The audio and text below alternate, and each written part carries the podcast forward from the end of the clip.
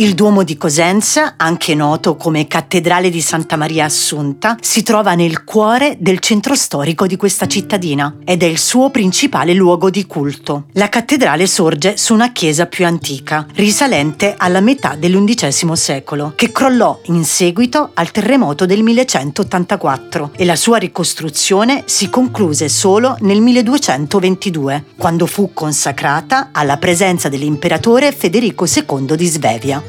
Quest'ultimo, in questa occasione, e secondo la tradizione, omaggiò la città con una stauroteca o croce bizantina, un vero e proprio tesoro inestimabile, che conserva una reliquia di un frammento della croce dove venne crocifisso Gesù e che oggi è conservata nel Museo diocesano. La cattedrale ha due cappelle di estrema importanza. La prima cappella è dedicata alla Madonna del Pilerio, la santa protettrice della città, la cui icona votiva raffigura la Vergine Maria mentre allatta Gesù e che secondo la tradizione fu colei che salvò la città dalla peste. La seconda cappella invece è quella del Santissimo Sacramento che presenta sull'altare una tela della Madonna delle Grazie. Nel 2011 la cattedrale è stata riconosciuta dall'UNESCO come testimone di cultura di pace.